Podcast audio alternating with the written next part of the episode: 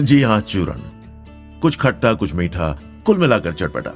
मेरे संस्मरण कहानियाँ और किस्से, अगर आपकी किसी याद, किसी किस्से को या किसी भावना को कोहनी करें और आपको अपनी ही दुनिया में ले जाएँ तो मुझे मेरे प्रयास के सफल होने की बेहद खुशी होगी। मैं हर्ष छाया और मैं आपके साथ बांटने आया हूँ, चूरण। द टेस्ट ऑफ़ लाइफ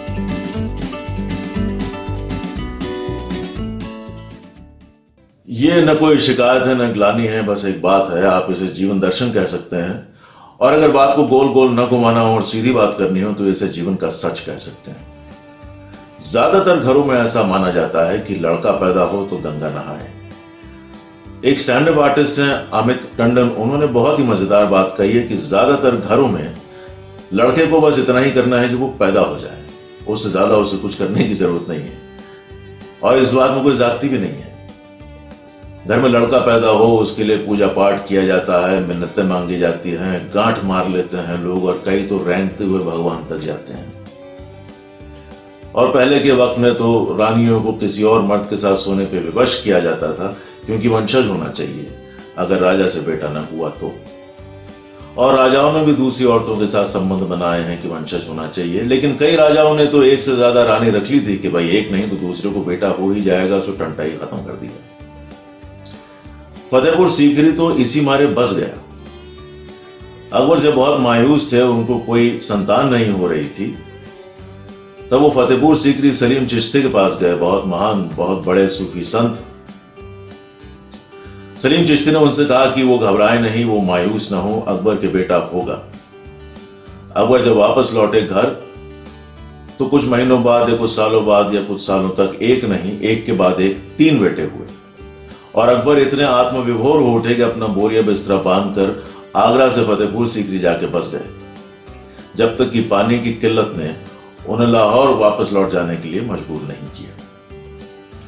इस सबसे भी अगर लड़का पैदा होने की महत्ता नहीं समझ में आती है तो ये तो हम लोग जानते ही हैं कि अरसे से चला आ रहा था, पता नहीं आज भी होता होगा, हमें नहीं मालूम रहता होगा क्या होगा, क्या नहीं, लेकिन जब भी बच्ची पैदा होती है तो उसे चारपाई के पहिए के नीचे उसके सर को रख के कुचल दिया जाता है। जो कम निर्दय होते हैं, वो बच्चे को लपेट लुपूट के कहीं रख आते हैं और जो संवेदनशील होते हैं, वो बच्ची को किसी अनाथ आश्रम के बाहर लगे पालने में छोड़ाते हैं। किसी घर में अगर तीन बच्चे हों और सबसे छोटा लड़का हो तो यकीन जानिए कि जब तक लड़का पैदा नहीं हुआ, तब तक प्रोडक्शन डिपार्टमेंट काम में लगा हुआ था। जहाँ हम दो, हमारे दो का किस्सा होता है, वहाँ भी अगर पहली लड़की हो तो ज़्यादातर लोगों के मन में ये आशा रहती है कि दूसरा बेटा पैदा हो।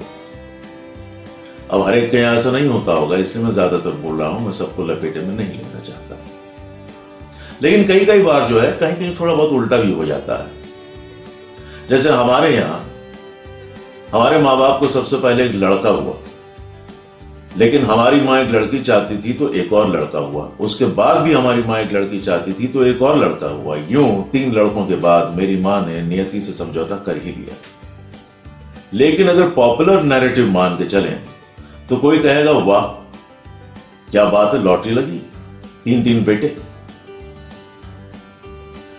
एक मुंबई में रहता है, एक न्यूजीलैंड में रहता है और एक अमेरिका में रहता है। जब भी ज़रूरत पड़ती है तब घर में काम करने वाले लोग आसपास के पड़ोसी और वो भले रिश्तेदार जो काम के वक्त सामने खड़े होते हैं, वही काम आते हैं। तीन लॉटरी के टिकट धरे के धरे, क्योंकि बूढ़ा बूढ़ी तो बड़ौदा में रहते हैं। अब यह बात अलग है कि हम में से एक या हम में से तीनों चार से चौबीस घंटे के बीच में ज़रूरत पड़ी तो पहुँच जाते हैं, परिस्थिति अनुसार पहुँचे भी हैं। लेकिन वो महत्वपूर्ण क्षण कि जब कोई उनके साथ होना चाहिए तब वो घर में काम करने वाले लोग, पड़ोसी और कुछ रिश्तेदार ही सामने दिखे। अब ये चर्चा कि वो लोग हमारे साथ क्यों नहीं रहते या हम उन्हें अपने साथ क्यों नहीं रख लेते, वो इस कहानी के विषय नहीं है और वो चिंतन भी व्यर्थ है। व्यर्थ इसलिए कि उन लोगों को ज़्यादातर अपने घर में आराम ज़्यादा महसूस होता है।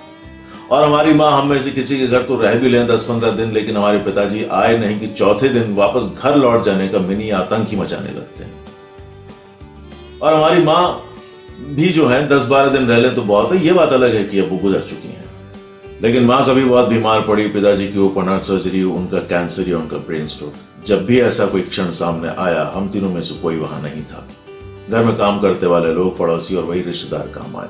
हम तीनों में से एक, या हम तीनों जब पहुँचते भी हैं तो ज़्यादातर हिंदी फ़िल्मों के पुलिस की तरह आखिर में पहुँच जाते हैं, सब निपटने के बाद। कि भाई बहुत सांस चल रही थी, बहुत घबरा रहे थे, समझ में नहीं आ रहा था क्या करें। तो फिर हमने डॉक्टर को फ़ोन किया तो उन्होंने कहा, यहाँ लेके आओ। तो फिर हमने एंबुलेंस बुलाई और फिर उनको वहाँ दाखिल किया। हम लोग सब उसके बाद ही पहुँचते हैं। और पहुँचे भी तो क्या, एक दिन, दो दिन, बहुत से बहुत एक हफ़्ता, फिर काम के मारे लौटना ही पड़ता है। और साथ, घर में काम करते वाले लोग पड़ोसी और रिश्तेदारों का आश्वासन जेब में लेके लौटते हैं कि फ़िक्र न करना, हम हैं। इसी साल जनवरी में माँ के गुजर जाने के पाँच साल बाद पहली बार ऐसा हुआ कि पिताजी को ज़रूरत थी और उनका बेटा उनके सामने मौजूद था। तीनों में से कोई एक। एक दिन सुबह उनका फ़ोन आया। मुझे लगा हालचाल का फ़ोन होगा उन्होंने मुझसे बात करनी शुरू किया ऐसा लगा जैसे उनकी ज़ुबान में गांठें लग गई हो या उनकी ज़ुबान को लकवा ही मार गया हो।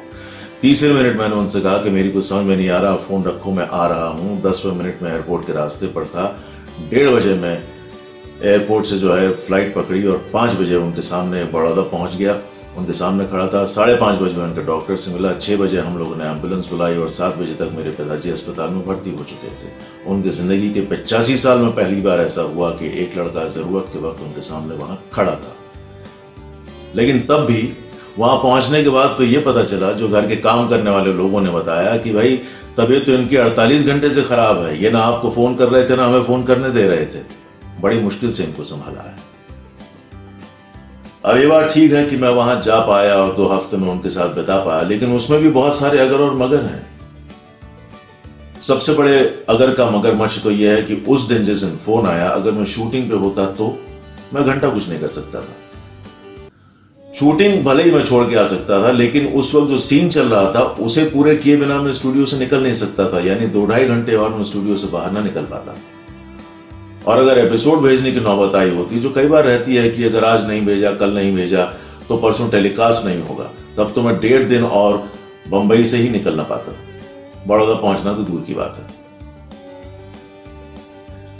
सो ठीक है कि मैं वहाँ पहुँचा और मैं उन्हीं के माहौल में, उन्हीं की पहचान के लोगों के बीच उनकी तीमारदारी हो, उसका पूरा मैं सेटिंग करके आया और जब तक ज़रूरत पड़ी मैं वहाँ रहा। लेकिन मान लीजिए, जब मैं दौड़ के गया और अगर मुझे चौथे दिन शूट की वजह से आना पड़ता, कोई मुझसे कहता कि नहीं साहब, वो सीन शूट करना है टेलीकास्ट नहीं होगा तो फंस जाएँगे, मर जाएँगे, फला ढिमका तब क्या होता? और आज भी, जब लॉकडाउन के वक्त मैं वहाँ नहीं जा पा रहा हूँ तो वही घर के कुछ छोटे मोटे काम कर देने वाला और ड्राइवर मनीष, और घर घर देखे उसकी ज़िम्मेदारी लेती पच्चीस साल की एक औरत ज्योति। और वो, जिन्हें जब लॉकडाउन खुलता है आठ से दस के बीच सुबह तो मनीष गाड़ी से ले आता है, गाड़ी में छोड़ आता है, वो कपिला मौसी जो घर आती हैं, नाश्ता बनाती हैं, और दो वक्त का खाना बना के जाती हैं। और इन दिनों उनके साथ 24 घंटे एक आदमी रहता है, दीपक भाई। और फ़ोन पर इन्हीं लोगों का आश्वासन। कि फ़िक्र मत करना। हम हैं। बेटा हो, बेटी हो, माँ हो, बाप हो, क्या है, जो भी हो, कोई फ़र्क नहीं पड़ता। इंसान जीता अपनी नियति का ही है।